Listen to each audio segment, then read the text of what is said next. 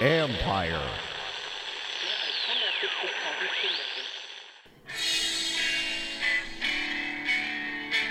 Called the fake news the enemy of the people, and they are. It's a serious question. I, I appreciate your passion. I share it. I've addressed this question. I've addressed my personal feelings. And I want you all to know that we are fighting the fake news. You're listening to Just Ask the Question Adventures in Reporting with your host, Brian Karem.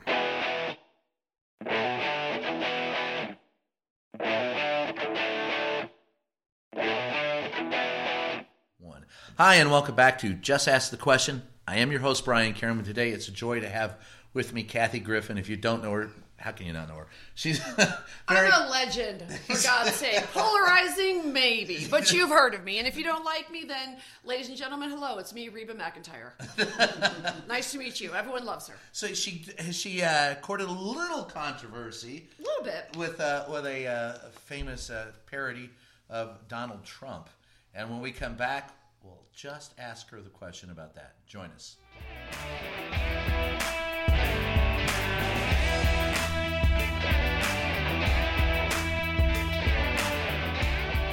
Hi, and we're back. You know, we were discussing in the break. Ha ha ha. Uh, yes. Anything? No, but uh, so, Kathy, the, the title of the show is Just Ask the Question. So I'll just ask you the question. Okay. You got a lot of grief over a parody. Grief. I was the subject of a federal investigation by two federal agencies. That's grief. Interrogated under oath, uh, put on the no fly list. Um, and remind people why.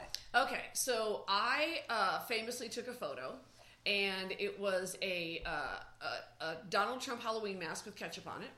And um, I was kind of holding holding the mask by the hair. And by the way, the sort of funny part is it kept folding because it's a it's a Halloween mask. So I had to go upstairs and get one of my styrofoam wig heads to put it to look so you can actually see what it was. It looked like a like a bloody you know condom or something.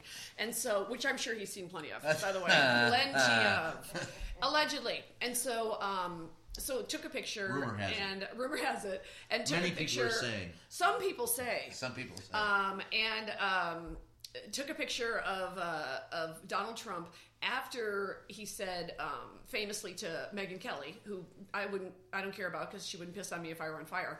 But I didn't like it that he said after one of the debates there was blood coming out of her eyes, blood coming out of her wherever, and so I honestly thought, all right, let me take a picture of him where there's blood coming out of his wherever and see if he likes it. And you know, I've known this fool off and on for 25 years. Um, I would run into him constantly at NBC Uni events when when I was at NBC and then Bravo, and he was doing The Apprentice. And you know, uh, I would run into him in New York at anything. The guy shows up at the opening of an envelope, and so you know, I had sort of many. Refrigerator opens, he's there. Yes, I Yeah. had I had many uh, sort of I call it run-ins with him, you know, and and the older um, I, I don't even want to use the word children. I'm going to go with uh, possible convicted, soon to be convicted felons, um, and I call his grown children Eddie Munster, date rape, and feckless.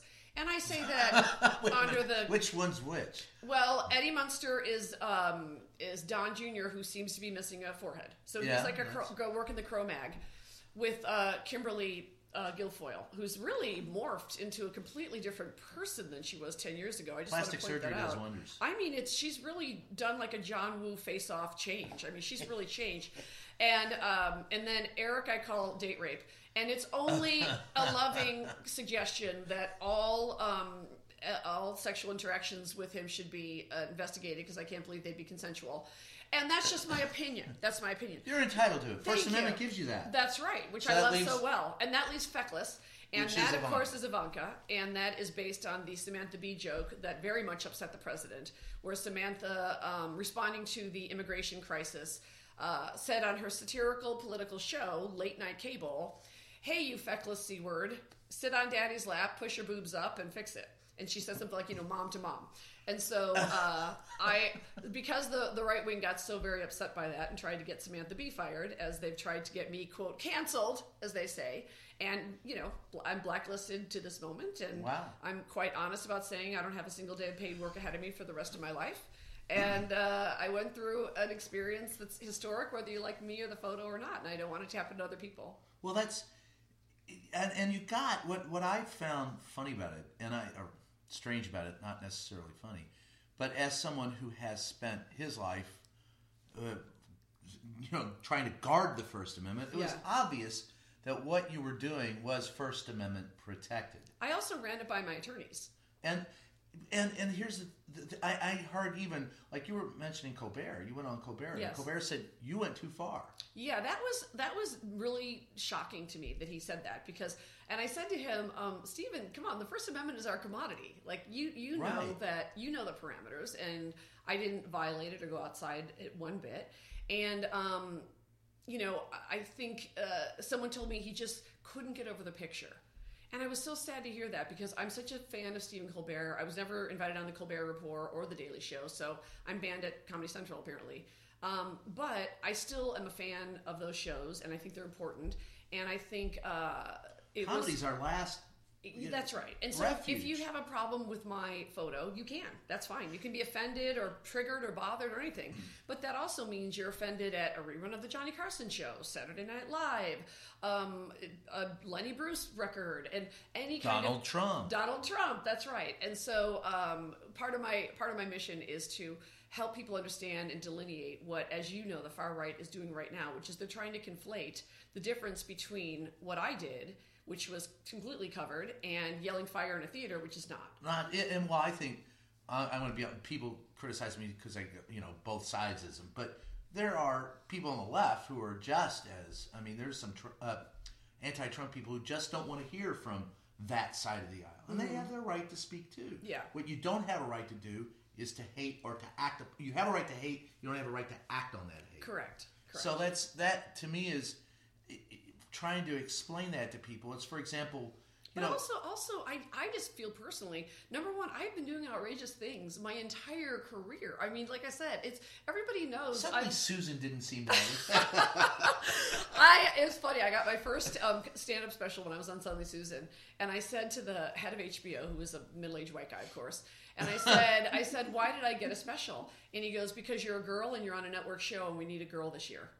Wow. And I've been fighting that forever. like, and so I, my new joke is that as I'm going to be 59 uh, November 4th, and I, my my joke is Happy birthday. Thank you. My joke is as a 59 year old woman in comedy, I'm the new diversity hire. So if you hire me, it's very edgy, very edgy. Not many of us around, you know. So I just want to kind of fight to stay in the game and let people know there is a real history, certainly in comedy, of comedians taking a stand or doing something funny or shocking and shining a light on things. And I hate when they say it. And, and I'm sorry, I did, but, but it, you touch on something that really pisses me off is when people say you can't say it, you can't do it. The biggest thing I've ever heard when I've done stand up that affects me is Mm-hmm. it wasn't funny. Right. That's the only thing I care about. Yeah, that's right. it- When people go, "What's funny?" I'm go, "Whatever made you fucking laugh is Of funny." course, of course, and you're always trying stuff, and obviously You've I've been doing gotta be for- able to try it. You, and you have to bomb to do well. That's a metaphor, and that's not a threat by any way. I did not threaten anyone. She in no There's way no meant to threaten you. Yeah. Um, but you know, uh, that's another thing is, um, you know, when I But isn't that pho- the ultimate yes for a comedian? of course. It's uh, it's all about um, trying new stuff, and there's different types of comedy for everybody, which I think is great. I have no issue with comics that don't curse or prop comics or whatever. There's Right. something for everybody. I have an issue with The bestiality comics, I'm a little worried. a little nerve wracking, but you know, I'm probably defensible in some way. And As so long as it's a squirrel and not a dog. the- Oh my god, I where am I going? Where am I going? that actually is covered. It's just weird. No, but um, you know, it, it's what happened to me. It honestly has nothing to even do with this conversation. This conversation is frankly too lofty for this crowd. So that's really like that. That's what they do. Is what happened to me was, you know, I was sort of the shiny object of the moment, as as was your case. Yeah. And who, you know, whatever was happening to Trump that wasn't making him look that day, it was it was a perfect time and opportunity for him to uh, pick my photo and then engage Jeff Sessions in the Department of Justice and uh, manipulate the photo. And in my opinion, I'm sure Brad Parscale and that whole crowd was able to shoot it out via TMZ and AMI. And I've been, you know, learning and reading all this stuff about um, their participation in this, which of course I've never experienced. You know, I've, I've been doing stand up for 40 years. I've made fun of every president, all kinds of heads of states and celebrities, and myself and anybody else. And um, I knew that there was nothing uh, in violation of the First Amendment regarding that photo. But I also felt really strongly, and probably more so as a woman, this guy really needs to be humiliated. He doesn't really respond anything else. And I know that about him from Bingo. knowing him. Bingo. And I think, honestly, that's why I think it's fantastic when he keeps showing up at these events and getting booed because, believe it or not, I think that affects him more than anything because he's in his bubble where they all tell him, you know, he's the dear one, etc. And then he shows up at the garden and gets booed at a UFC fight after just going to game five and getting booed. And I thought it was interesting. Some one of my I follow mostly journalists and attorneys on Twitter, frankly, and um, You have my condolences. I, I follow you rigorously.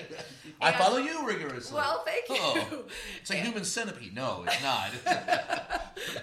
Um, but you know, I thought um, that's you know, if you think about the uh, him getting booed at these large events and how much they're freaking out about it, and Stephanie Grisham and Kellyanne Conway trying to Who? say your best, your besties, your Yeah. besties.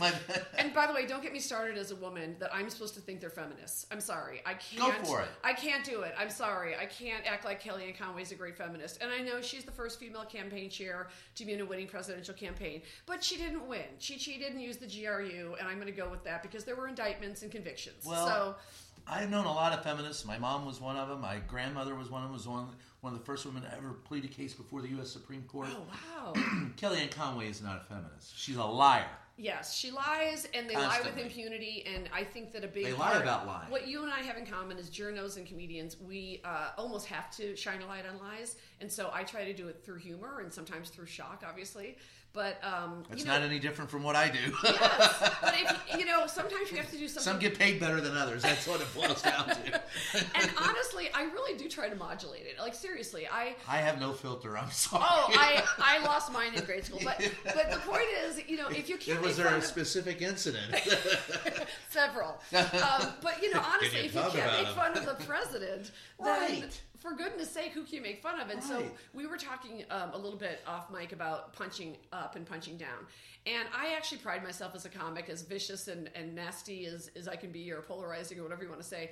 Honestly, I don't punch down. I don't make Right. fun of people that would actually be hurt by something in my act. Um, I nobody has ever, no one has ever left one of my shows in tears. Um, I've been making fun of anyone from Unless they were laughing. Well, you know, I've been making fun of Ryan Seacrest or Oprah for, for decades. They seem to be fine. They seem to They're have doing okay. survived. They're Yeah. doing okay. I've obviously made fun of every every president, and they've you know survived. In fact, guess what? None of them ever noticed. And then um, this time, I just kind of thought extreme times uh, call, demand extreme uh, measures, and so. I thought, yeah, I can do a bunch of Trump jokes, which I certainly have done, and now become a big part of my act because I do have a. I just watch the government and tell what they say, and it comes across as Yeah. humor. It's, it, Yeah, it's you don't know what the onion is anymore, I don't- and that's why I thought it's got to be sort of an extreme kind of a statement. But what I didn't, what I wasn't aware of, is that they could take a photo like that and via TMZ and what I call the Trump wood chipper, which is the apparatus that you know. Yes, we saw Fargo. manipulate. It's that's right, that's right. That was me with my little legs coming out. Going, wait a minute, wait a minute. I got a few jokes left to tell. Um, and so they manipulated the photo. It went worldwide within 12 uh, hours. It was in Arabic papers saying Kathy Griffin is a jihad asset. Um, it was in papers in China and Russia wait a and a over minute. You're a jihad asset? Yeah, and when that's in Arabic newspapers all over the Middle East, you know, stuff as they as the kids say, shit gets real real fast. That's and true. so, you know, there's no doubt in my mind that it was the whole um, David Pecker, Dylan Howard, Harvey Levin, Don Jr., John Miller, Donald Trump himself, Stephen and- Miller. Yeah, Stephen Miller. All Any those guy guys. with a last name of Pecker, you got to have suspicions Honey, what, when I'm. Kathy Griffin and I'm a D-lister and I don't call radar online because I'm not that pathetic and the president does, we have Yeah. a problem. Yeah. You know, I mean, I'm on the D list, and this guy's Yeah, I'm on the calling, Z list, This guy's calling the. Inquirer like he's trying to get an under five on you know a new pilot or something. So it's just so crazy that he runs the country the way he he ran The Apprentice. a show, by the way, that's celebrated. If you can kick off the best people, the worst person wins, and that's really was the premise of that show. That's how we ended up with. Meatloaf and Gary Busey being in the finals. You know, I mean, I love Rodman. He had a good run. You know what I'm saying? And he's a great ambassador. I was going to say Trump, but okay. I'm, I'm with you. Let's take that down that road. We're, hey, I was actually in two episodes of The Apprentice. Were you? Yeah, I, I participated in two challenges. One um, with my beloved Joan Rivers, and so I went and had to spend the day with Trump, and Feckless was there, and that was a nightmare because you know talking to Trump is like he's so. When I say when I say he's stupid, and I say he's Britney Spears stupid, I don't mean to insult Britney Spears because honestly, she should be Secretary of State, and she's got her issues. And she's being the best Britney she can. Yeah. I'm just saying, Donald Trump is aggressively stupid. Like he takes pride in being ignorant Connivingly stupid is doesn't what I know, say. yes and by the way i don't know if this is i don't know if you could ever get this question answered do you think any reporter could just ask him to name state capitals Oh, can we start with the like are you smarter than a fifth grader question I have do you asked. think he knows where crimea is or what it is I have asked. Can he spell similar- Crimea? I have asked. No, he can't spell Crimea. okay okay I didn't commit a crime. That's where we're going with that. All right, What's Crimea right. got to do with a crime? Uh, I, I gave the best answer. I didn't do it. You know, that's that's. I'm not a crook. He, variation of that is what he's capable of. But Yeah. I have. It's not James Carville. I talked to him at Politicon. and He goes, Brown, I don't think he's that bright. And I'm going, Yeah, no shit, he's not that bright. That's when I and I'm you to me away from him on many occasions. I, I also am concerned about his mental, not his mental acumen, but his mental state of being. Oh, I- I- absolutely. I, see him.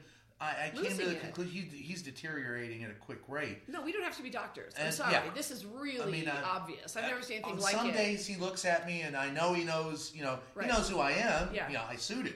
Yeah. know, so I know. Yeah. He knows who I am. oh yeah. You know, Yep. And he don't like either one of us. Too and bad. then someday, yeah, I, I, I just go, hey, look, get in line. I mean, Yeah. they, they Take a number, me, sweetheart. Yeah, they call me nasty names. I go, look, I, I get called worse from my wife when I leave the toilet seat up. You Thank get you. I'm like, venom. honey, you wouldn't last in the comedy business for two seconds. If you can't handle me in my picture, I'd like to see you do a triple at Ca- at Caroline's. Yeah, yeah. Try to, yeah, try to get up on stage and bomb. Thank for, you. For the love of God. That guy couldn't do the chuckle hut. He shouldn't be running the country. Yeah, you know, you talk about a snowflake, but I know. Uh, My biggest concern is that he's just had. I, I think there are people that are propping him up for their own reasons Yeah. that are contrary to uh, the safety of the republic. Remember uh, Dr. Ronny Jackson? I was there for that. Okay. Yeah. Do you honestly think? Because you know, uh, supposedly Obama liked him, right? Yeah. Do you honestly think Ronny Jackson didn't know that? And by the way, I, I'm alleging that Trump is a.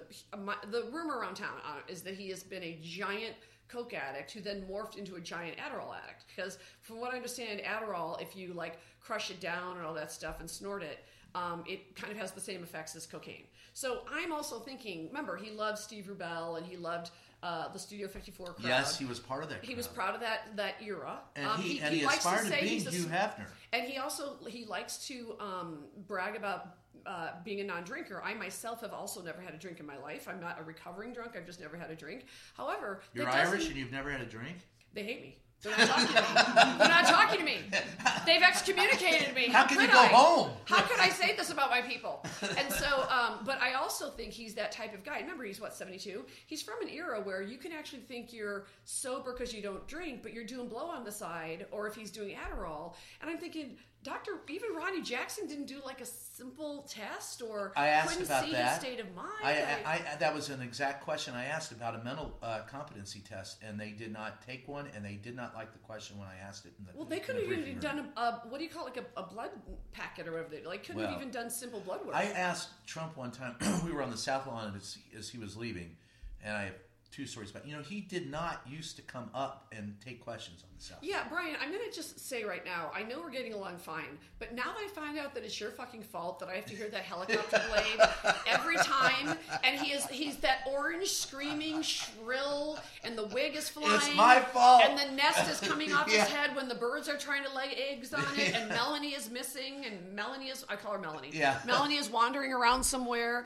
With a, And- with a jacket on, saying "Who cares?" And he's Yeah. shou- and by the way, you know he's shouting over that, and he never gets uh, nodes. I'm just saying, I- Bernie Sanders, I can barely understand him. You know, and Trump, he loves shouting over a freaking helicopter. So. See, I think he is a failed stand-up comic. Oh, I, he would love it. He Yes. would love to be a cop. Yes. That's another reason I think he hates me, and Yeah. also it's why he hates the quote Hollywood elite. So let me let me tell you this: another uh, challenge I did, I did on The Apprentice, and, and I really am proud of this story because for so many years, honestly, people just didn't care about Donald Trump and my act. They wanted to hear about the Real Housewives or whatever. So I've had these Trump stories for 25 years. He was on Suddenly Susan. I met him in the 90s, right?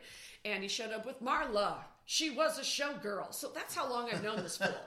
He was with Marla, and I remember he, he was Mazel tov, you have my condolences. I'm sorry to hear. I know, I know, and um, you know, it was just very bizarre. And um, when when I first met him, his I went up to him and said, "Hi, my name is Kathy Griffin. I'm playing Vicky on the show. Welcome to the show. Nice to meet you." And he goes, "Call me the Donald." And I go, "Okay, call me the Kathy." And the reason I don't mean to sound like I'm like some badass, but I just want you to know, like in Hollywood, and I, I don't mean to defend Hollywood. I'm just saying that trust me, they ditch me. I'm just saying I, I kind of want to say don't blame us because all those years that I would run into him, and I've talked to many other like NBC folks. Call we really, Donald. we really, we really just thought of him as like this orange buffoon. That you know, just so you know, The Apprentice is what's called an earpiece show. You know, Yeah, this? of course. So my Spent life, too much time my life on the D yeah. list is like it or not. That was a real show. In fact, I don't even know if they could do a show that real anymore because it was before what they do now, which is called soft scripted, or certain shows are literally yeah, li- shows. yeah, So I'm sorry. Trump Reality show is not a reality show. No, and so what The Apprentice was was because, and I, I was uh, like I said, I was on two two different episodes. One for my dear friend Joan Rivers, and then one because I want to um, talk about her in a bit too. Oh yeah, please do, please do. And then another one, um, I had to go to Bedminster, which I guess we all pay for now. I guess we own it. Yes, we do. And um, no, we don't, but yes, we do. I we do, and um, uh, he wanted me. This is really ironic. He wanted me to roast him. He actually hired me to be part of a challenge.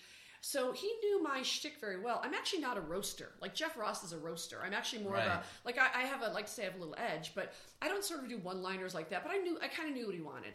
And um, uh, when I went there, and and I talked to Fahrenthold about this, and I was very sort of proud that it made the paper because um, when I went there on the set, um, they tried to get me to sign an NDA. And I said, "What are you talking about?" I go, "You're lucky to get me. You know, I'm here for Right. free. What are you talking about? I should be worried about what you're going to say about me."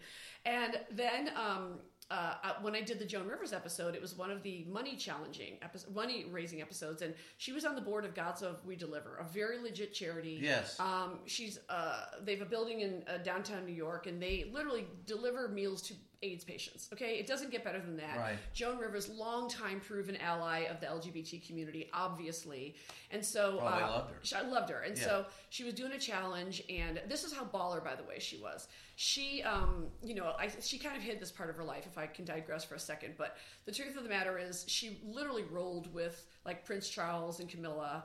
Um, she took me to Buckingham and Windsor one time, and I want to tell you something because I, I- think it's actually pretty cool. So first of all, just the idea th- of going to see the royals with Joan Rivers is should be funny in itself. well, yeah, that She- sounds like a sitcom. She she did not let me tell the story until she passed away. She said she she was very protective of them because they had a real friendship.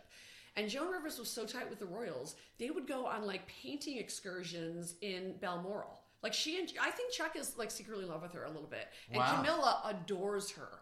And so she's very, you know, ribald, as they would say. And so when she introduced me to uh, Prince Charles, um, she said, This is my friend, the American comedian Kathy Griffin. She's very outrageous. And luckily, he had seen me the night before on the Graham Norton show. And um, uh, he said to me, um, Without journalists or comics, who would keep us honest?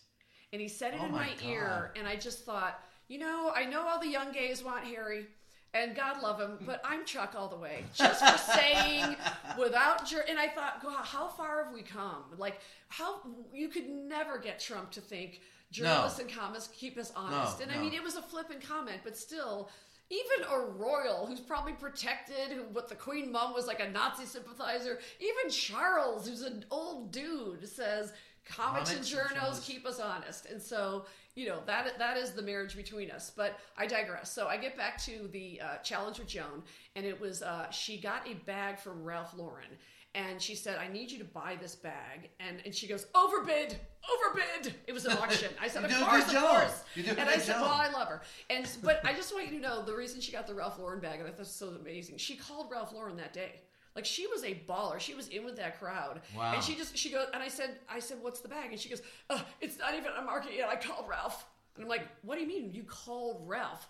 And I go he took your call and she's like oh like she was so insulted. Yeah. She goes ah of course he took my call. So anyway, and I said all right all right. And so I I I paid I go to the challenge and then Trump is there and he's like I said I just don't believe he never met a celebrity he didn't want to be photographed with. So you know, we're taking pictures, and so all the right wingers come at me online with pictures of me and Trump, and I'm like, this was this was these were non-consensual pictures. Okay, these are not. I mean, seriously, he would just glue himself to you, and so uh, he was there and was always wanting to be on set, of course, to be seen. But more to and the then, point, who cares? who cares? And so he um, kind of stuck me with Ivanka because I guess he thought two women will have something to talk about. And, you know, honestly, it was like talking to a, a bag of Xanax and a, a very large bag of Xanax. And that's just my humble opinion. So I don't think she's any great thinker. I don't think she's Wait, the wait, is she the bag or is she the Xanax? She would be the bag and the Xanax. I, I think, you know. Um, Oh, together. She, I'm just saying, she reminded me of someone who displays the effects of someone who took an entire bag of Xanax. Um, not a not a quick thinker, but anyway. Um, uh, Joan uh, had me. Uh, Jo- Joan, of course, I got the bag. I would have done anything for her, so I paid three thousand dollars for the bag. And someone Not the bag of Xanax. no, the bag, the Ralph Lauren bag from Ralph himself.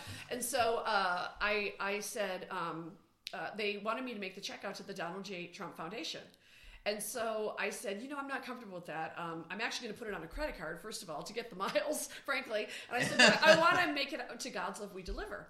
So a higher up came up to me and they said, Ms. Griffin, we understand there's a problem. And I said, "What?" I said, "I'm donating three thousand dollars. Is that that's good, right?" And they said, um, "We understand you don't want to make the check out to the Donald J. Trump Foundation." And I said, "No, I'm really I'm not comfortable." And I said, "I first of all I have my credit card and I want to make it out to the charity." And they fought me and fought me. And I said, "Well, that's it. Take it or leave it." And so um, years later, um, when Fahrenthold was working on this, I DM'd him and I called him. And God love him, he called God's Love We Deliver. He found the credit card thing. He talked to my former assistant because he wanted to get her as a, I guess, a secondary because she was, she remembered distinctly me going, well, if I'm going to donate three grand, I might as well get the miles. So she's like, no, you absolutely put it on your credit card. And then they found out that um, the check never went to God's Love We Deliver. Wow. So the money that Joan raised, so my my donation went Did to them, go to that. but the the money she raised didn't go to them. And I believe he exposed many many times on The Apprentice when you know some of those challenges. I mean, I remember Joan's year when Annie Duke was on there. There were there were episodes where people were raising five hundred thousand dollars for the contestants' charity. So Where you did know, that go? Donald J. Trump Foundation Yeah. Now defunct. Now we know where it is. now defunct. Do you think though? Like, do you think any of those investigations will ever get ginned up again? I think yes, and I think um, well before we go to the break, I'll, I'll tell you what I really do think. I think that uh, Donald Trump is scared. He doesn't want to. Will never release his tax uh, results, and that's why he moved to Florida. I think to try and lessen that. I think that Republicans right now on impeachment are sitting in a confluence of two events that. If they vote for Don, if it's going to end up on the soft round shoulders of Mitch McConnell, the the fate of our Oh. republic. right. But he doesn't like Trump.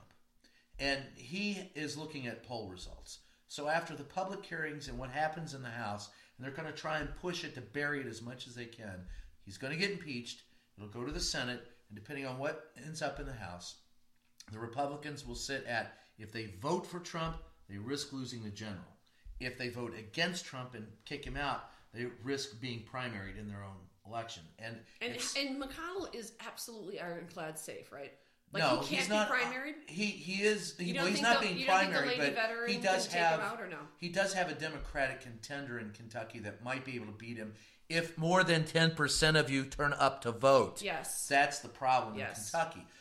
and also, I was told by a Republican operative it would take about ten million dollars to actually defeat him, as opposed to defeating Susan Collins, which would take about a million dollars. Exactly. Exactly. Well, Mitch has, and there, and uh, he he has an opponent who is raising money, and she's a good opponent, and and for a change, and um, so it. But he's going to at some point in time, and this will happen after the first of the year. This is all what we're talking about now is going to happen prior to Christmas, after the first of the year. It'll be in the Senate at some point in time, and Mitch McConnell is going to have to walk into the Oval Office, and he's going to tell Donald Trump one of two things. He's going to tell him, "You've got the votes, relax," or he's going to say, "Look, Mr. President, there are 25 senators going to vote against you. You're screwed." When we come back, will you please explain to me? Because of course, being a libtard right now. snowflake, I want to know. Tell me the path where the Dems can actually get those six seats, and that doesn't happen. Because honestly, what good is the presidency if we still have McConnell? Well, that's a good question, and the It's and the- Obama with Boehner, Boehner The all over answer is the Democrats have to field some candidates who can appeal to the middle of America Mm-hmm. as well as to the left, you know, left and right, which is what the Democratic Party always was. Mm-hmm. Yeah. Mm-hmm. And somebody with some charisma. And then they have to vote. Yes. They in in the 2016 election, people did not vote. Mm-hmm. And that was, uh, and there was some voter suppression, but there were people who But it was one of those. I, I hate to say it. It was Bush v. Gore, and Yes, I it was, a big Al Gore fan, and it was it was people, friends of mine that I respect, going. I just don't like either of them. Yes, and they didn't vote. Don't even start me with white bitches. Fifty-three percent of white bitches voted for Trump. That is a dagger to my feminist heart. I am not talking to white bitches. You- there, I said it. I'm not you- talking to them. I'm not talking to them. Because they're colonized. I asked Steinem about it. I went up to Gloria Steinem and I said, because I always like to blame her for things that go wrong, and she's. I Well, just, that's- that I'm in love with her. She's like a, an idol, of course. And I said, look, when you talk about the quote suburban women, you're talking about women that went to Ivy League schools. And I said, uh, uh, how are these women voting for Trump? And she said something really interesting. She said, you know, women can be colonized at any. Uh, Yes. at any financial bracket. And she said, a lot of the women you're talking about, yeah, maybe they went to, uh, you know, uh, Princeton, but the, a lot of these women also, uh, and there's nothing wrong with this, decided to, you know, marry the guy also went to Princeton and then be a stay at home mom. And they kind of hear him. And then over the years, they kind of like many, many women. And I'm, I'm sure, I don't know if my mom was like this, but I think my grandma was, would, you know, defer to the husband. Right. And, whatever um, you say, honey. Th- that's right. And I thought, yeah, I really never thought about that. It actually doesn't have to do with women being educated enough to see his through his B- BS. If the husband is all in and there's disinformation at this level happening, um, you know, and these women are only seeing the disinformation. And a lot of women, let's let's talk about the elephant in the room.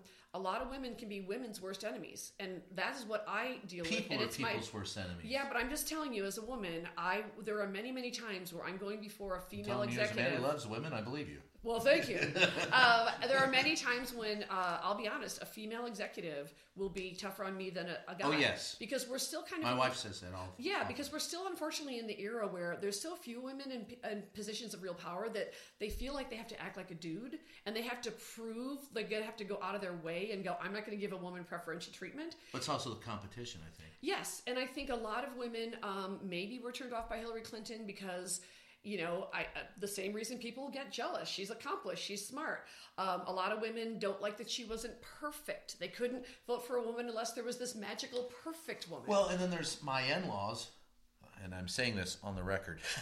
I won't be able to go back there this Christmas. Thank God. I'm, always we're having- contentious. always contentious. You're But welcome there- here. Yeah, but there are women who are who live in flyover land.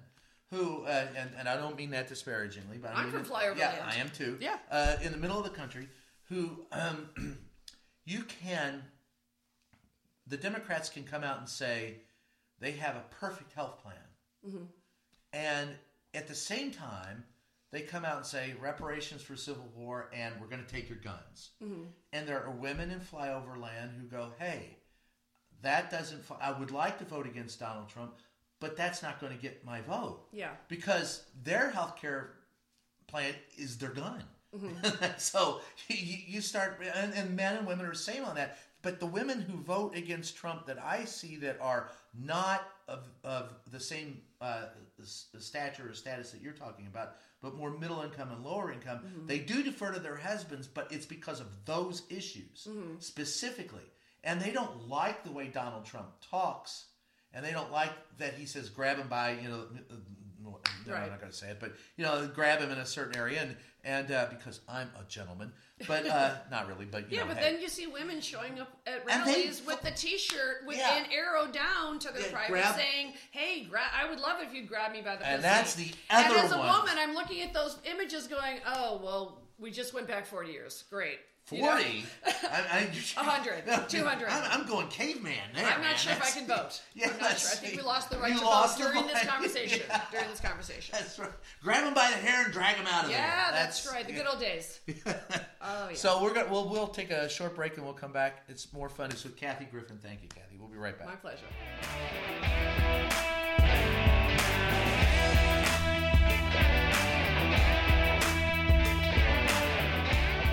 Hi, and welcome back to Just Ask the Question. I am Brian Karem, and so Kathy, we're still here with Kathy. I got to ask you the first question I was going to ask you. What? As a comedian, Yes. Worst place you've ever done stand up, Oh, or worst night you ever had. We've all bombed. Oh, there's so many bombing stories. Yeah. Um, I actually wa- wanted to write a book one time called "Bombs Away," and I just thought in this environment, it's it's too scary. But um, I mean, everything from I have played a racino, Brian. A racino? Yes, do you know what that is? Uh, you're going to tell me. I hope. I know what a It's casino a it's is. a half racetrack, half casino. oh my god. You heard me. And I, I, you know, I had, I had like the deal memo, right? So I had to do something like uh, probably ninety minutes or something like that. And you know, I'm going to fulfill that contract, Right. As my mother would say, "Hell or high water." You know, I'm the daughter of a depression woman. I am going to fulfill my contract no matter what. So not only am I playing at a racino where the ponies are going behind me, it, the sun hasn't gone down yet, so it's like a summer show at like seven o'clock, and the audience is like half watching me. And by the way, the, the show says an evening with Kathy Griffin. So it's not like a club. It's like an actual sort of, believe it or not, it's a showroom. And yet the ponies are behind me, and I'm thinking, I'm, this is a little interesting. So I turn around, I'm looking at the ponies. I'm like, go number three. And then, sure enough, the sound goes out of the whole place. Oh, my God. And then they're booing and stuff. And then um, uh, my uh, lover, who we live in Sin, Randy, who's also my tour manager, don't judge. he goes up to the guy and he says, "Look, you got two choices. You know, you got to either you know refund their money or you got to figure out the sound system because the guy's there with like a karaoke mic, right? He does. It's like there's Oh. the sound system, and so they handed me a bullhorn, and let me tell you, You I did those comedy 90 minutes over bullhorn? and on a bullhorn at a racino. And at the end, they Oh stood. They were like, you know what? That's pers- hashtag she persisted. she persisted. And I thought, give What me were the, the check. I don't know, but she did her job. Give me the check. I did it, and yeah, it was so. That was definitely. How about yours? Oh, well, Hershey, Pennsylvania, yes. at a club, and it was um, they had makeshift stage set up for us that had been the planner. So it was, Yeah. you know, and so they put plywood, and we got up, and there was, the, you know, the the single light brick wall type Right, of we thing. call that a riser. yeah, So it not makes there. you nervous when you even see that setup. You're like, okay, now I kind of know what the gig is. and it was right in front of the door to the kitchen. Yes. So the door Oh, I know it well. I did a gig next to the shrimp buffet one time, and after a while, I was just going down there making the shrimp cocktail for them. I'm like, let me let me streamline this for you. Hold on. Table for four. Yes. Your shrimp is ready. you know, and I mean, you'll do anything at Yeah, just point. to get them anything, out of the way. right? And you know the bar. Uh, so that was. Oh, the other one was we did. We was in D.C. and they brought us in. I didn't do this gig. I opted out of it. But they brought me and Roger Mersick and um, I can't remember who else. Uh, Kevin Lee, I think it was. Uh, local Mm-hmm. uh, comedians in D.C. You'll know him if you're from D.C. And um, we were going to do this gig, and they didn't want us to do it from the stage they had it was like a retreat or something so they had beanbag chairs and they wanted us to go around for an intimate night of comedy telling the same jokes seven eight nine ten twelve times That's like a stand-up lap dance. like, what is this? A champagne room Yeah, where everybody in a beanbag gets a private performance? i'm going i don't have a g-string i'm not i'm out I mean, talk two drink minimum is enough. You're pushing it, but beanbag performances. so i opted out of that one No, I mean we were laughing because uh, in the break, of course, we were saying that Trump is really. Honestly, he's a typical failed comics. Like I Yes. know, I know so many failed comics that are exactly like that. I do too. And they don't. I'm sorry to say, they don't get. It's never going to happen. So they're still, like I said, they'll bring a handful of friends. They'll go do ten minutes at the Chuckle Hut in Bumfuck Heights, and they'll do it, and they just will never face the fact that they don't have it, and they hate anyone who's successful, and they hate anyone who who generates a lot of new material, and they go long that's right. and they're not they funny. go long and they right because they they they're so resentful that the headliner actually gets you know 50 minutes or something that they just want to go into that and it's it's uh the the point of it is just to be an asshole. yeah that's So it's not even that they really have a lot of great material or are trying out new stuff. It's usually Nope. people that have the same 20 minutes they've had for 10 years and they still want to go long. build the wall Yeah, that's right. that's it Yep. he's got the same He loves the uneducated. build the wall did nothing wrong Finish the wall. yeah well Finish the wall. he, he, they haven't even really started it they're just. Of course not. they don't have slats. They don't have a Roman shade, please. Well, what don't I have like an is awning. I, I interviewed a guy in uh, Laredo this past January. I said they're going to build a wall here, and he was a guy that uh, he lives in Nuevo Laredo. He works in his cousin's machine shop in Laredo, so he walks across the river. It's it's waist deep. Yeah. Every day, instead of paying a buck and a quarter to cross the you know at the bridge, So he walks over, he works, he goes home. I said, Yeah. "Why don't you use a bridge?" Eh, save myself a buck and a quarter. Who cares? Mm-hmm. You know, I'll walk two blocks. it's good for me. Yeah. I said, "You know, they're going to build a wall here." And he looks, and I go, "What are, what are you going to do if they build a wall?" He looks up the river. He looks down the river. He looks at me. He goes, "I'm going to be late for work." Oh God! Wow! Wow! All right. So the other, one, I, I wanted to ask you about Joan. You've got Yeah. you- Joan Rivers was, you know, for years was Johnny Carson's, you know, Absolutely. yeah, and she was one of the first uh, women who really, I thought, made a damn difference. Oh, she was the, the A pioneer. Not only that, but people forget that it hasn't been since Joan Rivers that there has been a female in nightly network. That's So true. you got you know you got Chelsea on cable, which is great. You got a lot you know you got women on cable. Um, they're women during daytime, of course. But I was so naive that when I would watch Joan as a kid, and I thought it was always an event when she took over because obviously you never knew what she was going to say, and yet all the stars still went to her. And you know we would have many conversations about like sometimes celebrities take a very long time to come around and realize like you really are just teasing, like you're not out to get Right. them and stuff. And she was really she and Rickles were really masters at that. I mean there were a few they could never get. comics. Yes, but they could they could you know she actually was really good friends with Elizabeth Taylor, and they actually had a deal, and it was really cute. Um, it, it was uh, she could make fun of Liz Taylor as much as she wanted, as long as Elizabeth could call Joan anytime and get like a private like funny phone call, and they had like this deal. and I made, the, I'm not, my hand to God, I made the same deal with Kim Kardashian, my ex neighbor. She came over one day and she's obsessed with Elizabeth Taylor, and I told her that story. And she goes, literally? And I said, no, figuratively. Um, and, and anyway. She and- understood. yeah, uh, sort of. No, but I said, I said, so that's the deal. And I said, um, if you will, you and your sisters and your mother, um, who's killed people? Let's face it, Kris Yeah. Jenner has killed people. She didn't mean it, but I mean, I, I, I can't prove it. But I just don't cross her. Do not cross her. Uh, no, but um, Introduce her to my Catholic mother, and we're all in trouble. Oh boy. Um, but you know that was that was those were the days when you could do that. Is you could have you know people understand that when you're a, a person, a public person, this comes with the territory.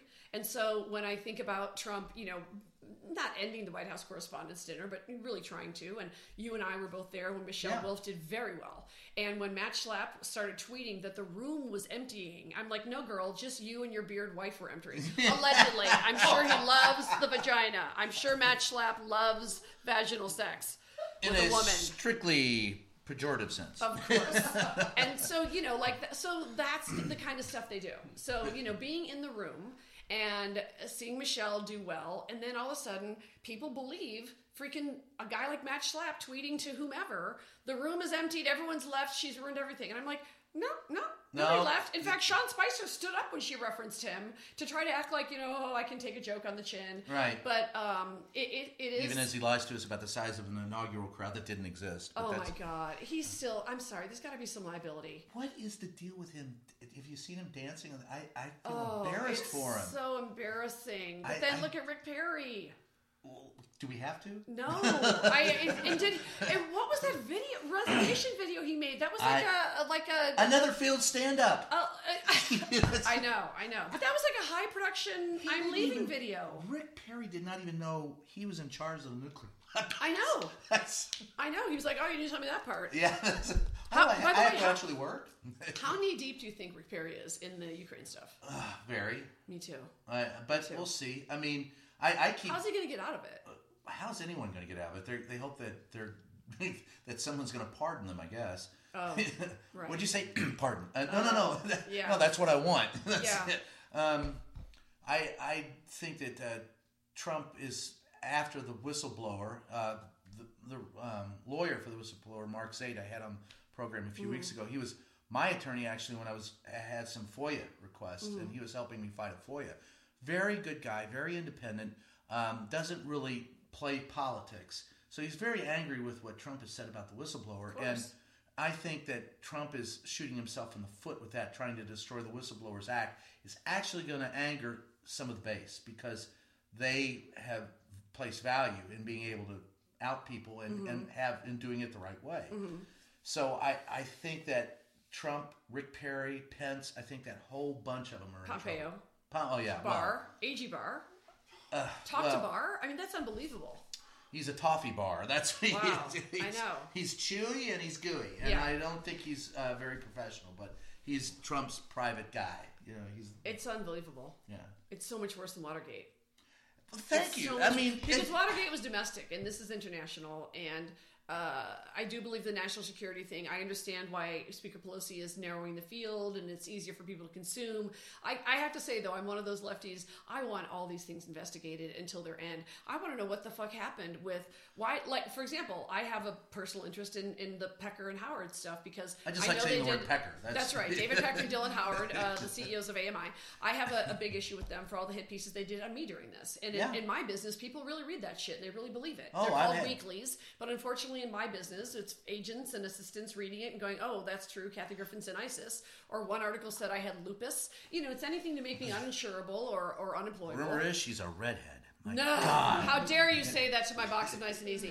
Um, it's, you know, and and uh, Lucille Ball. Reading reading you know i'm reading catch and kill and the relationship that this administration has with those media outlets um, I I just think a lot of Sinclair, Fox, okay. OAN. So now being you know being uh, uh, like for since the Trump thing, touring has been my only way to make an income, uh, and I only was able to do one tour. But when I have done local press, which has been really my bread and butter many times, and when I did overseas local press, it moves tickets. It doesn't really move a lot of tickets to announce one city on Twitter because that's an international Right. you know platform. So. Um, it, now every time I do a TV hit, I have to look them up, see if they're a Sinclair cha- channel.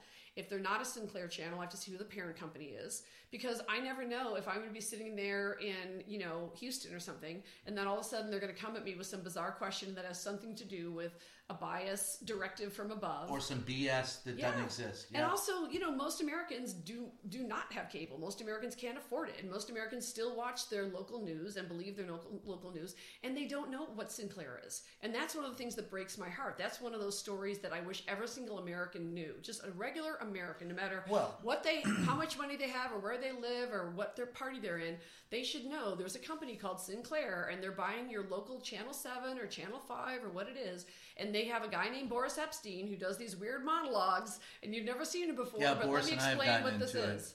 Yeah, he was at the White House. I, I said, you know, people looking for a Russian. Why are you looking? There he is. Yeah. I know. I know. Not hard to find. Yeah.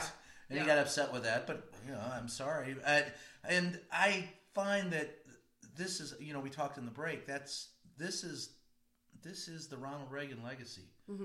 And if we don't bust up the media monopolies, if we don't deal with that problem, uh, the monolithic structure is going to. And that's why when Trump, if he were honest, if they really did have a in there, and guess what? Newsflash, he's not. No. But um, if he were honest, there is a problem in the press. But it's not the problem. The, the reporters don't have. Look, we don't care. We're just mm-hmm. there to ask a question. It's Yeah. up, it's upstairs, and it's a small number of owners that care. Right. And they and I got news for you. None of those people are liberally biased. oh no, They're all biased towards money. exactly. Look at Oppenheim. Look at Andy Lack. Look at Phil Griffin. Look at Burke. Yeah. I mean, but the head of Comcast isn't even like a newsy guy, and he makes the decisions. Yeah.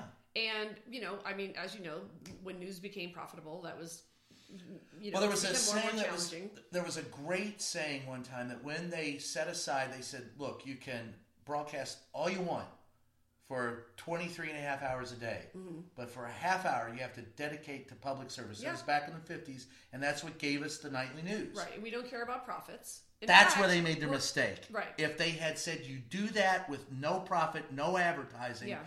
that's what they should have done, and they didn't. And that's why we have people. It was the Kennedy assassination that showed people they can make money off of Mm-hmm. news, and then if further they doubled down with that during when CNN and the Gulf War. Yeah. And so then it went to the twenty four seven news cycle. Yeah. And so now everyone has, and they're streaming and they're online and they're, and it's not even news sometimes. You know, the, the people have to understand that to be news, look, you can tweet anything. Anybody can have any opinion they want. Yeah. But if you want news, I tell people that I've hired, they come to me and they go, "This is what I think." And I go, I don't give a shit what you Right. think. I barely care what I think.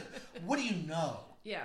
To be What news, what can you? Yeah, you have to have at least a copy editor, Right. To be nude. Yeah, and that's one of the things that is so frustrating to me about the. That's my rant. Sorry. I, No, I, I'm all about I'm all about the saying Facebook is a criminal enterprise. I mean, honestly, I think these social media companies are, are criminal enterprises, and I'm not kidding. They are manipulating elections around the world, and they. I mean, first of all, the idea that what Zuckerberg, how he sleeps at night, knowing what happened to the Rohingya genocide. Do you, does he know who Aung San Suu Kyi is? Um, Well, no, he, doesn't. That's the point. but how do you how how are you even a parent and let that happen? And yet that emboldened him, and the same with the YouTube criminals and all Yeah. those all that stuff. And so I mean, the, you know, the Gavin McInnes story that didn't that guy start at Vice, yes. and now he's like the, the head of the Proud Boys or what? One of Yeah, the yeah, Proud, yeah. Is that like Boyz II Men? Do they ever grow up? Are they Proud Men, or is it kind of like Backstreet Boys? Like oh, now boys. The Backstreet Boys. They're getting a little Boys. long in the tooth. I'm just saying, there's a lot of gray hair in that group with the Proud Boys. You know what I mean? They're like a boy band. Well, they should, you know. and um, you have to wonder what the boys mean. You know? Oh, that's right. now. That's right. I know. I know. Because I, you know, that's as you know, another thing that's frustrating is is we we're kind of learning if, if you're paying attention, whatever they accuse the left of is what they're They're doing. doing. So every time, you know, I mean, I read something on my friend Sarah Silverman. They went after her saying she was going to Pedo Island, and then of course I go down the rabbit hole of what's Pedo Island. Yeah, I and then I find out Tom Hanks is thrown in there too. So I call Tom's uh, lovely wife Rita, and I said, "Hey, I just I just happened to check Tom's timeline." And I go, he's the most beloved actor in America. Uh, I'm not saying he's better because he's an actor, but I just said, of, of all the things I, I know about Tom and Sarah, I go, Pedo or Pedo Island is not one of them. And, and you know, uh, she just told me, she said, it just runs so deep, you know, you can't even imagine. And, you know, I just wrote a thread on Twitter and I said, look, I've known Sarah Silverman since she's 18 years old. she's not a pedophile, but it's, you know, and then of course Well, you find out it's people- really, it's really the right wing. It's these other ones. It's it's always the um, Franklin Grahams. It's always the Jim Jordans. It's always those guys that are, get caught. And I'm sorry, as a fallen Catholic, it's the same thing with the church. Oh, they're still about family values and stuff. In the meantime, they're covering up for, for those uh, pedophile Yeah, priests. the, the Adam do you remember? value, Do you yeah. remember Father Porter? I will Yeah. never forget that ad, and I, I believe it was the Boston Globe. Do you remember Father Porter? Yeah. And all those people came up for the first time. Well, when the But it's that kind of Archbishop reckoning in that needs to D.C. went down, and I Yeah. had known him, and he had come and you know had had because I, ran a football program for youth, and Mm-hmm. and I remember I they told me well, and he was the one who came and said, listen, all your coaches have to go through this pedophile awareness training, and I said. Why? None You of my you coaches. first. I, I go. You I first, said, Cardinal. That's exactly. I said, You well, when first, did the Cardinal. In fact, we'll do a polygraph. Yeah. When do the priests go through? And they go, that's not a question we want to answer. I go, I bet it isn't. Seriously. yeah. But I, I, I wonder, do you think that there is, is any space for there to be sort of a reckoning? Like, I'm not, I'm not saying that the Vatican is cleaned up, but at least it's now something we know and we talk about it. There's movies about it, there's books about it, there's documentaries about it. So, do you think that there's any time, any way that that paradigm shift can happen with this administration? Because I, I believe that we, you know, we now have concentration camps in the United States. That's We what I do. call them. They are. That's what they are. Um, regular people them. don't They are. understand that they're they're privately owned, and that's why many journos and electeds can't even get in there. Um, and, And I have, and they are. yes, and I've you know the footage of Mike Pence just looking at those folks in cages and looked once again looked like he slept like a baby that night. So, Yeah, well- do you think there's any way to uh, to to see if there can be a shift where more people are aware of this in a way that they understand? Well, I think the 2018 elections was a bellwether, Yeah, but I think for there to be a change, there has to be more people. Look, many people like you and me are aware of it. Mm-hmm. We're, we're all sitting here. There's five of us in this room. We're all aware of it. but I don't know why everyone Vote. isn't aware of it. Yes, That's the problem. People do not vote. And I can't tell you the number of times when I've talked to someone, they go off and they go, I hate this, I hate that. Did you vote? Well, what's the point? Kanye West. he went on the Letterman Netflix show. Yeah. And Letterman said, "Have you ever voted?" And he said, "No." And and Letterman said, "I hate to tell you, you know, you kind of lost your credibility on that one." Yeah. And Kanye is doing rants saying that you know uh, he feels that li- liberals beat up on him, and he has no concept of. He's doing just fine. He's doing just fine, but also it's just uh, it's it's disappointing to me how many people, frankly, even my age, still think elections are every four years. Yes. No, elections are every year, in addition to special elections, which may, by the way, impact their their day to day lives much more than the presidential. Well, that's like when people say, you know, we need a revolution. Well, we get one every year in this country. It's Yeah. Mm-hmm. called an election. Get your sorry ass up and vote. I, Yeah. I think, honestly, I think It ought to be a national holiday, election day. Absolutely. Number two, they ought to be mandatory, and if you don't vote, you're fined. Mm-hmm. hey, I, I lived in California when they made insurance mandatory. And it just happened, and it's kind of the you know the argument seatbelts, right? Like, Right. oh well, that took. There were probably some lobbying against seatbelts, but thank God we have seatbelts. And What a you know, concept. Exactly. You So s- you why have to how that stuff legislate something decades to ago, but it can't happen now. Right. I, well, yeah, we should. Yeah. But- so the other one I, I, I definitely want to ask you is, you're very popular with the LGBTQ community. I love the gays.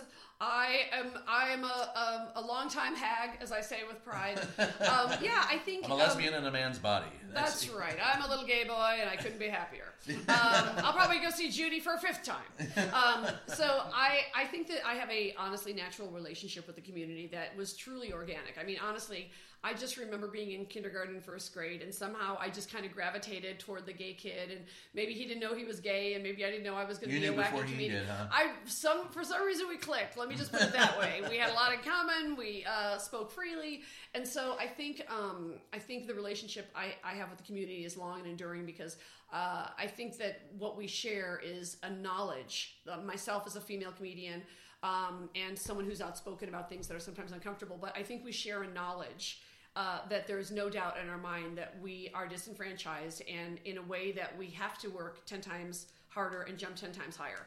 And I actually just did a LGBT charity event last night in San Francisco and I was asked that question. And it was a room full of people of all ages, you know, that had been through the old fight when AIDS was called grids. And uh, of course, the Reagan presidency, we didn't say it for six years, and then mock folks with AIDS on top of it um, the whole patient zero thing, uh, up to you know the younger LGBT folks that um, have different issues that they're dealing with. But uh, the thing that I am so um, I, I, am really optimistic about the LGBT community because I will say, as, as, like I said, as a feminist, I will I will talk to my, as they say, cisgender, meaning just boring old straight woman friends, and I'll yeah, say, I was called that once, and I go, I don't know what that means. I know. I'm like, give me a minute. Give me- no, but uh, I, I said, um, you know, I always sort of get into fights with some of my my feminist friends and go, look, we got to stop the old thing of like bitches turning on each other. I said, you know what I love about the LGBT community? They have their issues, etc. But honestly, at least ever since Stonewall. They get together and they mobilize and they legislate and they elect LGBT folks. They really do work. They don't just kind of bitch and moan. And more importantly, when the chips are down, unlike I would ha- I would argue heterosexual women, we still tend to turn on each other. You know, there's just something about Hillary. I can't say what it is. I don't like her. I I don't, don't know know. what it is. I don't like her hair. Yeah. Okay, let me tell you, the gays don't roll like that. They're like, we're in trouble. We need. We'll gay- get your hairdo. Right. We, that's right. We got a hairdresser. We Well, don't take care of that. Honey, don't act like you don't know who runs the Capitol. Uh, I'm telling you. It is it is conservative legislators and their gay assistants who tell them what's going on. Yeah. And so you know, and mean the the- more the conservative they are, the gayer the, the- assistant. the That's closeted right. Those log cabin gays are. Yeah. But you know, th- that's um, that's one thing I, I just identify with, and I think that's why um, you know, since the Trump photo two and a half years ago, I have become more of a political comedian. But I also just feel like it's so much part of the zeitgeist. How can you ignore it? And the struggles for people of color, and you know, and my thing is I'm fighting, always fighting for women of a certain age and equal pay, et cetera, sexism, but also the LGBT community. You know, like last night when I was giving a speech, I said, look, uh, don't be fooled. I said, in my opinion, he hasn't come for this community in a way that he wants to. Um, but he is rolling back rights in real time, and there's a lot of things he's blustered and bluffed about, but he's actually done some real damage to the community. I will say, I don't think he's done a piece of legislation gay people yet. who support him. Correct. There's two or three that I think There's he pays on Craigslist. Um, are they out? Yeah. Oh boy. All right. Um, but I, I, I Well, except for Pence, he's not out. No, but mother looks the other way. Um, they have like a Jackie O Ari Onassis. And that was a That was joke. a joke. I'm sure there's the contract sure- is somewhere yeah. buried in the vault at AMI. No, but um, There's an NDA somewhere. somewhere it's very long. But anyway, uh, I, I do I do think um, he he has not legislated anything quite yet to to really mobilize the gay army in a way that I've seen. And I said this to great cheers to 1,800 LGBT folks last night, and they loved it because they know it's true. And I said. In my opinion, he hasn't come for you real hard yet. He's come for you. And I said, but I'll tell you what I really believe. He does not know what he's in for.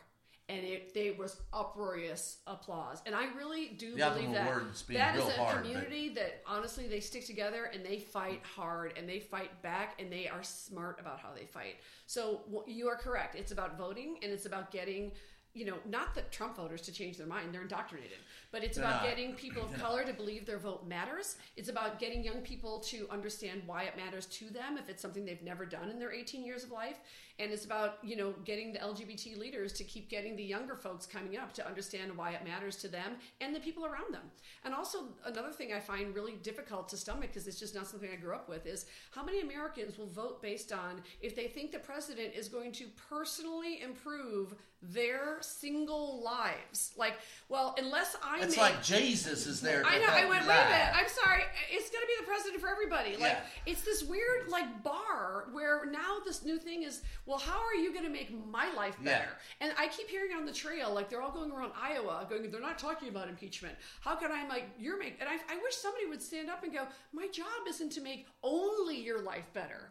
You know, my See, job that's where is the Democrats need a better candidate. well, I, I, you know, look, I, I, I, I will push back on you. and I'll tell you why. I actually think while we Work have so many, I, we, uh, we have, I like Push to, hard, baby. I'm gonna, all right. I'm gonna spin. I'm gonna pull a Ke- Kelly and pivot on you. I'm gonna say we have an embarrassment of riches. So I will say. I feel that- like I'm always going to a debate of cabinet guys. I think everybody there would be great in the cabinet. Oh, I know. That's my favorite thing to do is to yeah. to assign them what their real Yeah. job should be. Kamala Harris, AG. Okay. Uh, uh, uh, uh, Mayor, Mayor Pete, Senator or Governor. There you of go. Iowa. Of there- Iowa. of Iowa. Of That's Iowa. good. Um, and so yes, Yang, like Andrew Yang, Commerce uh, Secretary. Commerce Secretary, absolutely. Or by the way, if there was actually going to be regulation of the internet, he would know how to do it. Yeah. And to regulate it like Well, at Commerce least like the media is. that. Oh, there you go. That's why I'm on the cabinet. uh, and, and by the way, just can we just this is terrible. yeah. I I'm gonna get a lot of we're gonna get we're both gonna get blowback for this No, they're almost like the Bernie Bros. I can't get over Beto refusing to run for the, for the Senate. Well, Beto screwed himself up when he said, I'm going to take away your guns. He lives in Texas. He's not going to get elected on that. But okay, but even prior to that, Oh, yeah, he even was just prior to that. really like. I, first of all, he had so much momentum, and I thought I thought his message was very centrist, meaning he kept saying, "I In the want to talk to everyone, not just the Democrats, Yeah. but Republicans, but uh, independents, and all this other stuff." And I thought, "Wow, in Texas, this is great. This is real momentum." He was kind of doing the Obama social media thing, you know, right. do a little bit of the AOC, not you know. And I thought, okay, I good he lost for him. his way. But okay, what's wrong with being a senator? I would argue Mitch McConnell is much more powerful than Donald Trump. Oh, absolutely. He empowers Donald But Trump. doesn't Beto O'Rourke go? Wait a minute. If I become a senator, I could be a committee chair. But Kathy, what you And what else is he doing? Right, right. I, I think he's he's shot his bolt and he's out. That's I think he's done. But I, uh, yeah, no kidding. And I've asked that question Or governor. I, I've asked him that question. In fact, I asked him. But he gets he gets insulted. Like, oh, you think I'm not good enough to be president? It's like, no, dude. But you all can't be president. But also be an amazing Yes. senator. Yes, I think be you can't be president. or be an amazing governor, and then be the what Christie used to be the head of the governors Yeah, it- association. There's a lot of power. It's it, it. We live in such a binary country, either or, A or B. I mean, up or down. And Beto bought into that. You know what? I'm not good enough, so I'm not. You know, it's like you can't be this. What you can't be nothing. Right. And I and I, and I Do you want to really help us or not? Because honestly, the you question. would really help us if you would if you he would had- get he's a smart guy. He's a smart guy. he could be effective. Mm-hmm. He does deal well with people. I liked when he went after the press and he said, "What the fuck's wrong with you people?" Mm-hmm. Yeah. I was I, I was like, "Yeah, that that needed to be said." Yeah. But at the same time, sometimes I feel like he, you know, when I asked him, I said, "Do you think that asking for war reparations from the Civil War and taking away people's guns is going to win you the voters that don't like Trump that voted for him last time?" And he goes, "Well, I'm going to do what's right." And Mm-hmm. I said, "Well, I thought you wanted to be president." Right.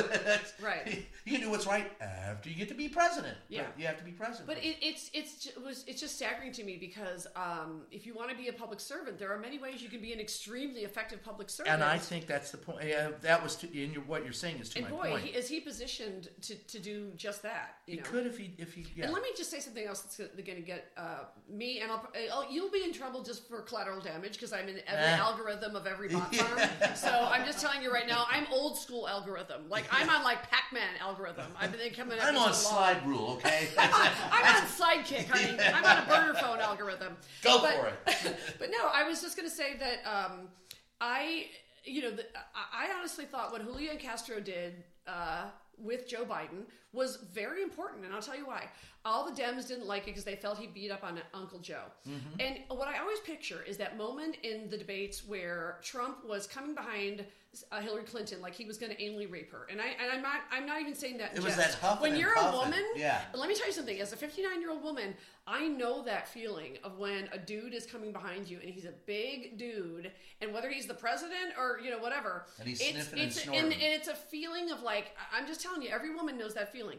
And so what I think of is instead of like, oh, can't we all get along? And yes, that's great, and Uncle Joe is great, but I think you know what? He That's what we need because I I think imagine Trump creeping up on Julian Castro.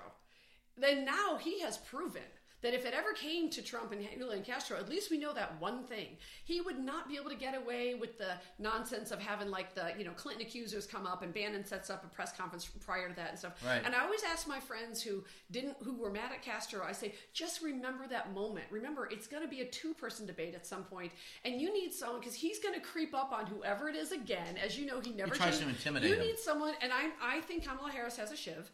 And I think That's. you know, I don't think he wants to creep up on that's Kamala what I'm Harris. saying. Is in, I- in my humble opinion, Warren Harris, even be with, hear me out, Booker or Castro.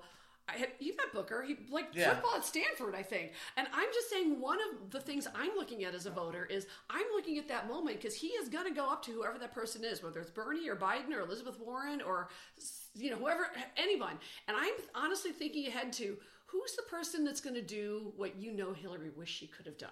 Just turn That around and say, "Get done." the fuck away from me. I am this. I was a Secretary of State of the United States. What have you been? she would have won the election if she I had know. done that. I know. I know. And campaigned in Michigan. I know.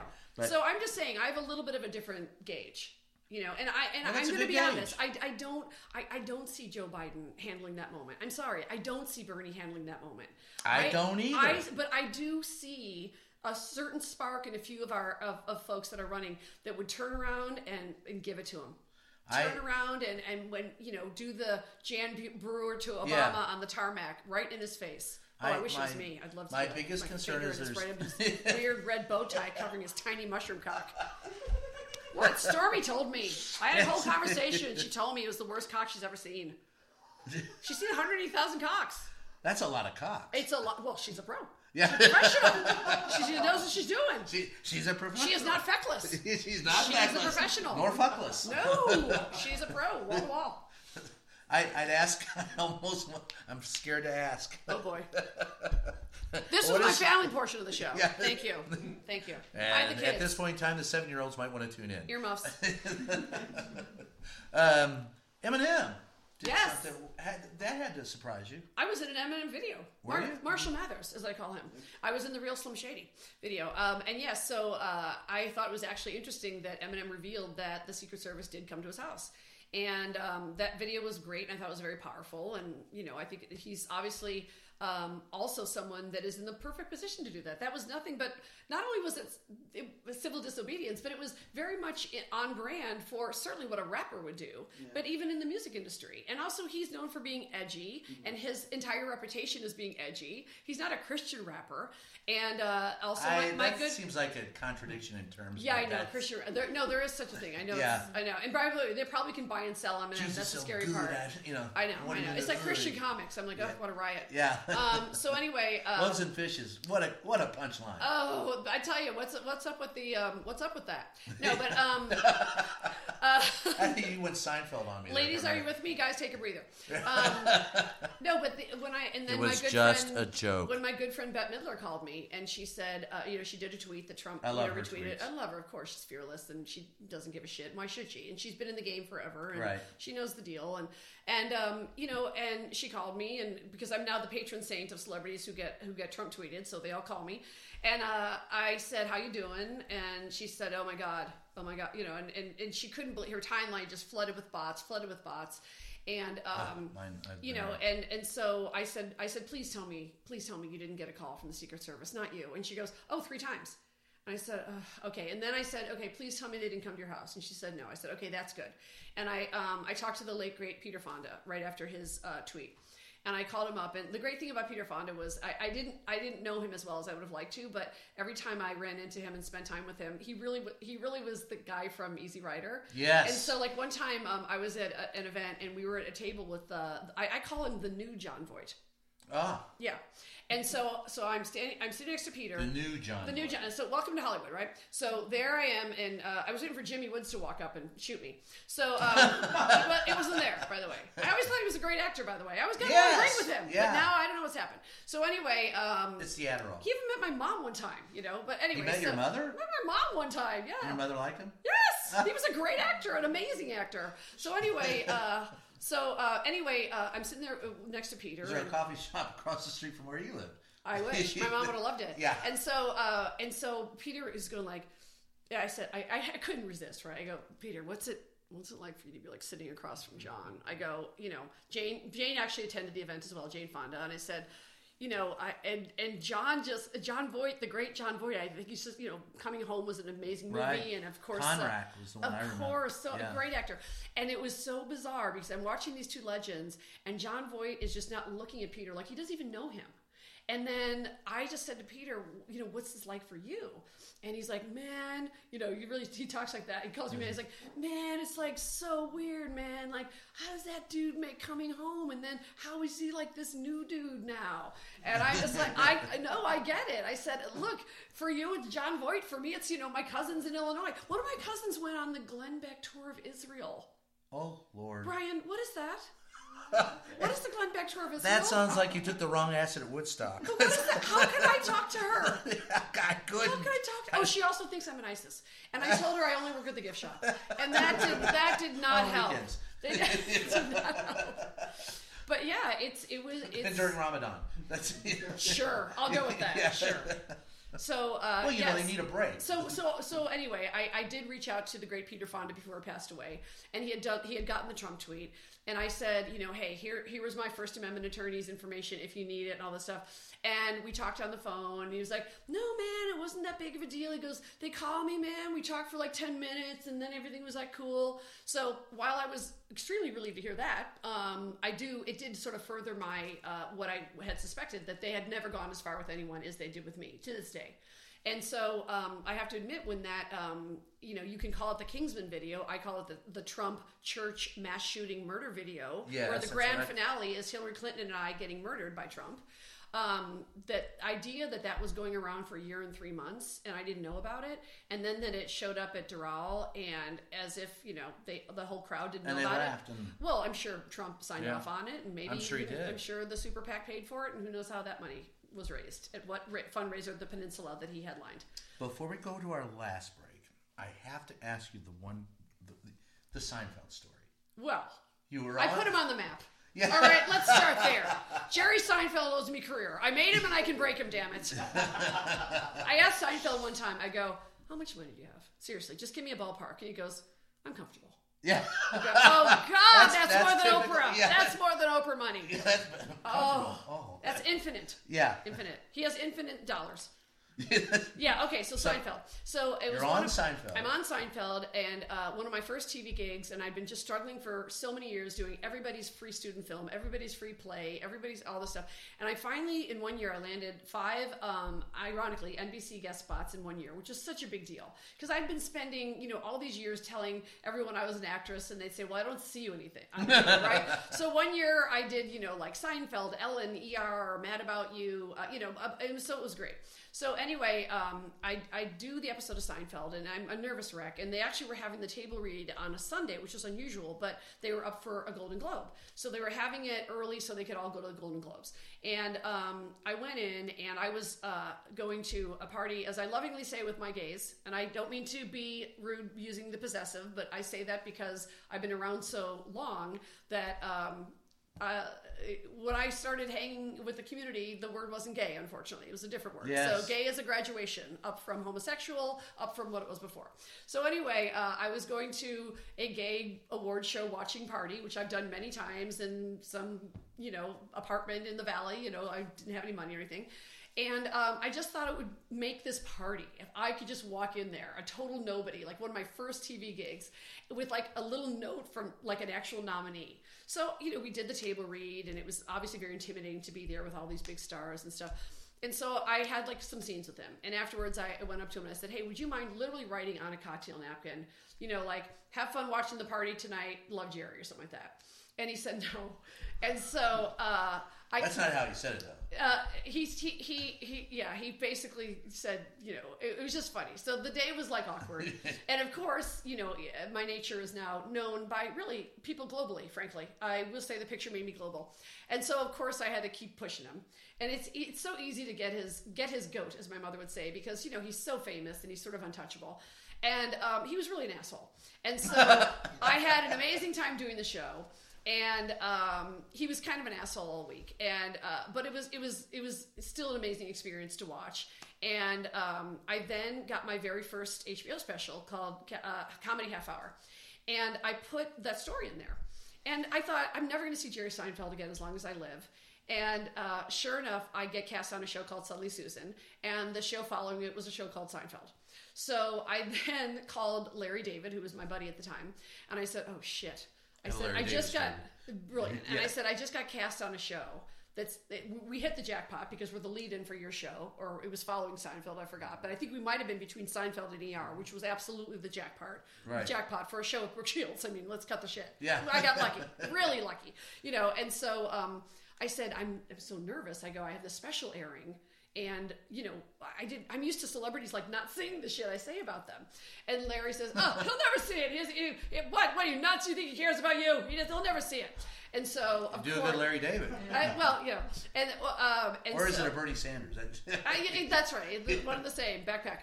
And so um, it was it was really an interesting thing. So the special comes out, and I got a call from my then small agency, and they said you have a letter here and a package from Jerry Seinfeld. I think I had instant diarrhea. I was so terrified because I thought I'm fired from the world. Like I'm not just fired from show business. I'm fired from the world.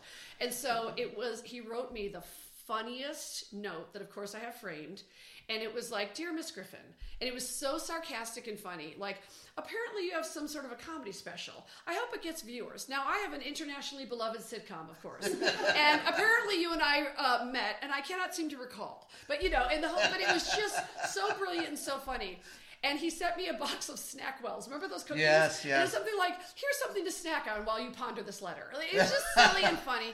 I will say, it lulled me into thinking that A-listers have a sense of humor about themselves. And I have to say, he was like the last A-lister to immediately go, oh, she's kidding. It's harmless. Yeah. I, I'm not kidding. Like, I have never had that response since Jerry Seinfeld. Like, a really big household name immediately going, You're kidding. It's a joke. I get Right. it.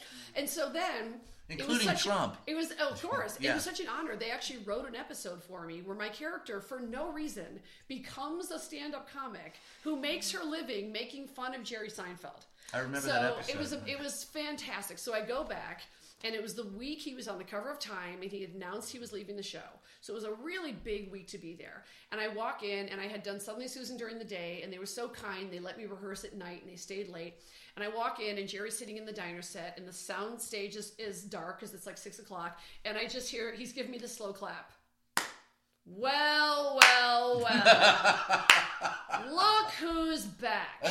Look who thinks she's a big TV star now that can make fun of Jerry Seinfeld.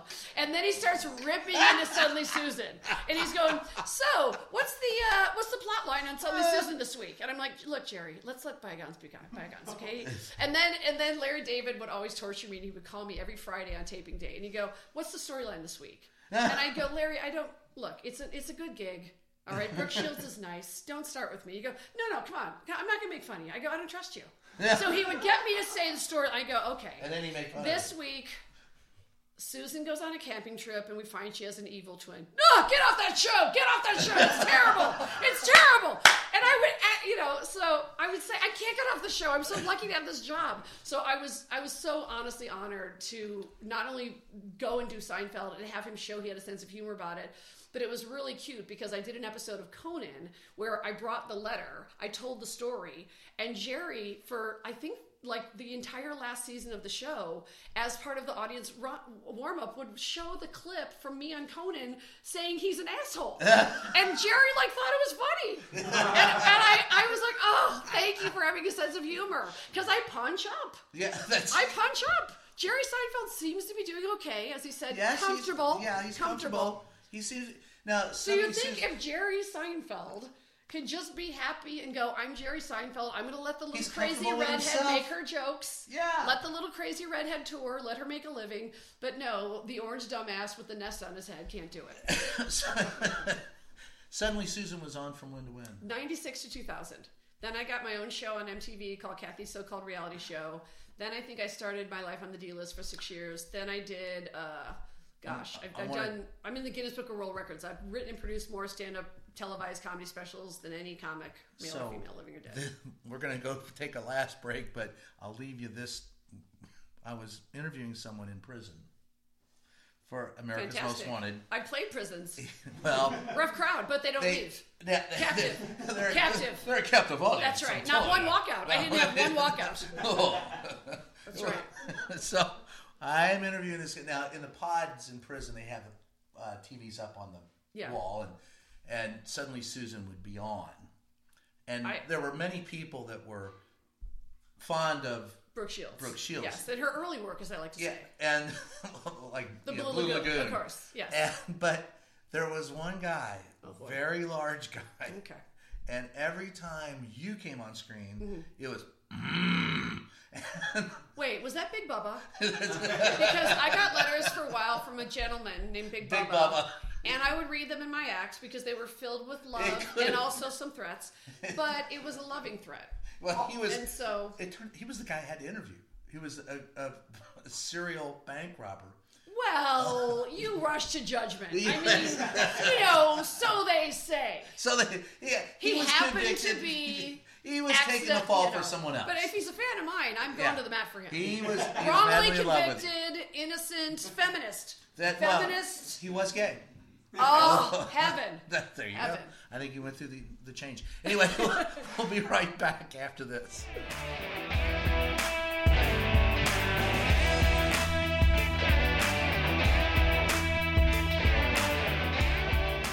And thanks and some final thoughts, Kathy. I look first. I appreciate you doing this. My pleasure. My Been a lot of fun. But uh, one thing I like to do is to, for young people coming up Mm-hmm. in whatever profession, you've been successful in yours, and obviously by continuing to do what you do. But what advice would you give to someone coming up today, especially a young woman? I would say, first of all, you have to really love it. You know, I've had young people come up to me and say, um, "Hey, how do I get five minutes together so I can go on a, a comedy stage and get a pilot?" And I go, "Oh, oh, if only it worked that way. If only it worked that way." And so I, I believe in rigorous honesty when it comes to that, especially when I'm talking to women. I always say, "Look, call your local comedy club." Because you know when I you know I can't tour at the moment, but nor, typically I tour, of course, every year, and I do uh, the local radio. I call it PP and Coco in the morning. Hey, we're here with PP and Coco in the morning. We got a lady comedian. How about that? She's a lady who tells jokes. I know, outrageous. Anyways, Right so, after this, the latest news What's flash. that about? You know? Hey. And so I've had more morning DJs say, you know, what are you talking about? There's no uh, sexism in stand-up comedy anymore. And I always just say the same thing. I go, fine, call your local comedy club and give me the ratio. It's going to be 10 to 1. So I'm honest. I say, look, there has not been a lot of progress in my personal field. But also, I think whenever you want to do something that's typically a, male driven field, like I said, just know you're going to go up against these guys. And you have to learn two things. You have to learn how to speak their language, which is something I hope we. Um, you know, sort of graduate from eventually. But you also have to learn how to assert yourself in a way that you just have your your stuff so tight. For example, taking on this, you know, this Trump battle, having the uh, the receipts, as the kids say, um, knowing the First Amendment so well, wall to wall. Getting, you know, I was Lisa Bloomed at first. She represented me for two days, and she's I, I cannot stand her. I think she is a horrible, horrible person. I, I- have no, you know, horrible story. So anyway, Well, here's your chance to put in a plug for somebody you isn't. Alan Isaacman. Alan Isaacman was my First Amendment attorney. Ted Boutrous is Ted great. Boutrous, let's Mike Kreigel at Greenberg is great.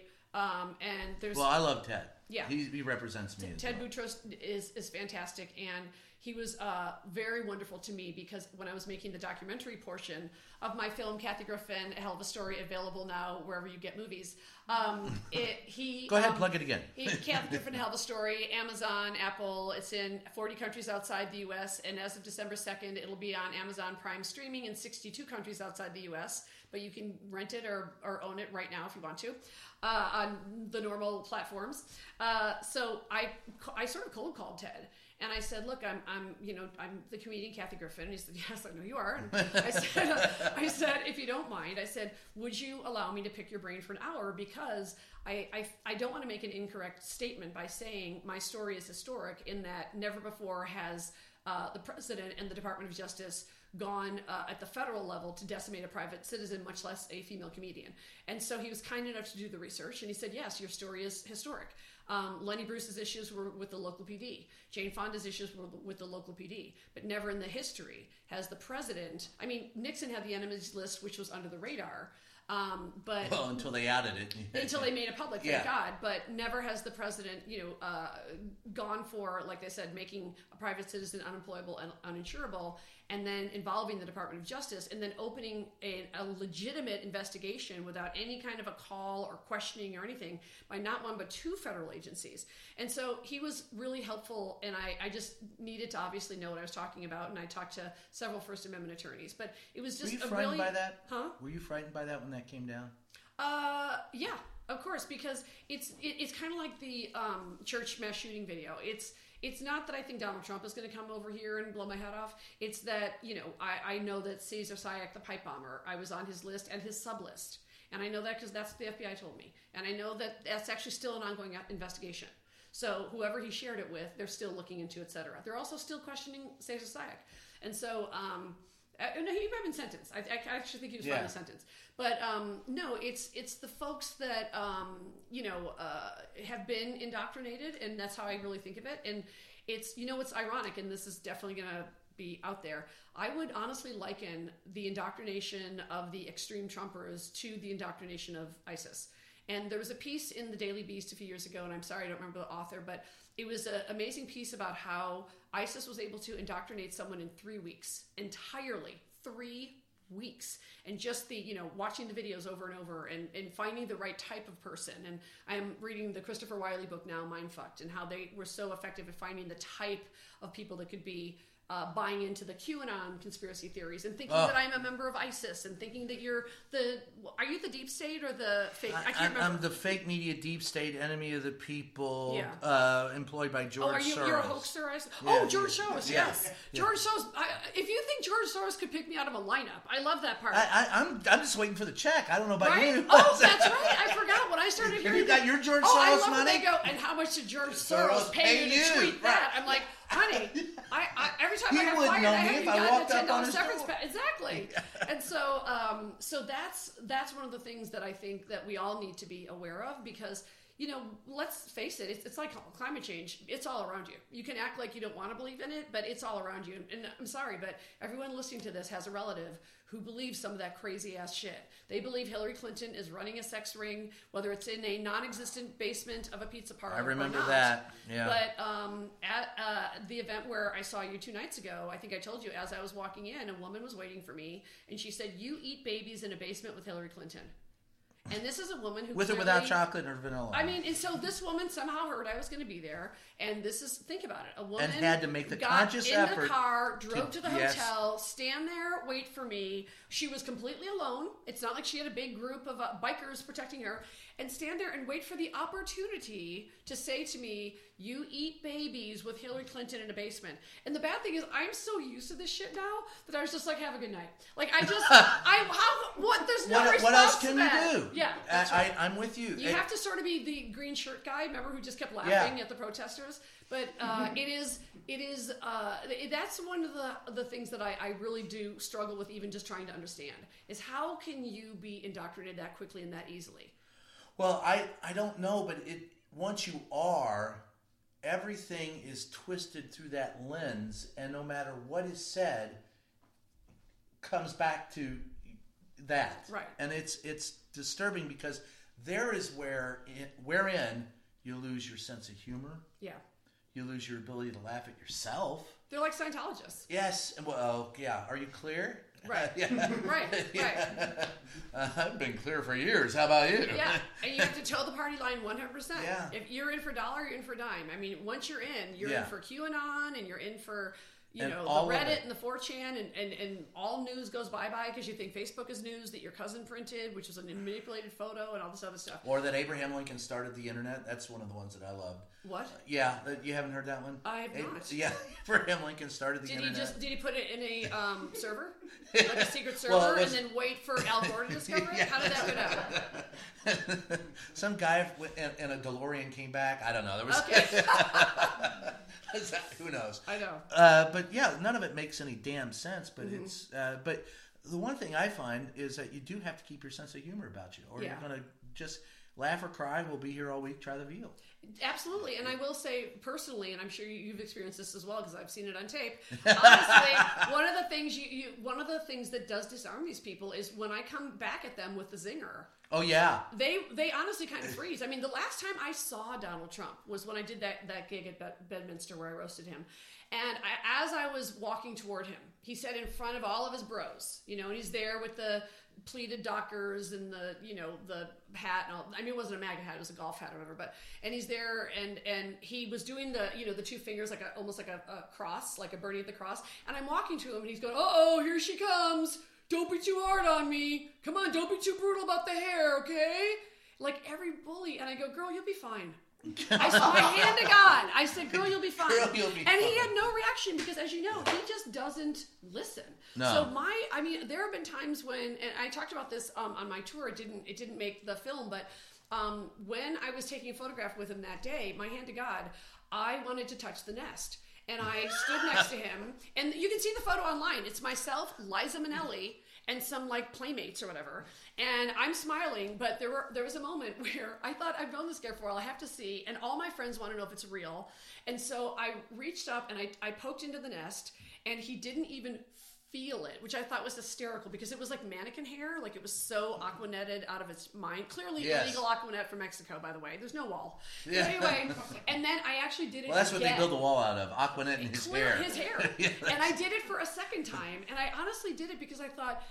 First, it'd be funny to get a rise out of him, like, "Hey, what are you doing?" He didn't feel it. He just didn't even he has feel that, it. and it. I, it's, I call it the structure. Yeah. It's got a cantilevered roof, Yeah. so it's a little Frank Lloyd Wright.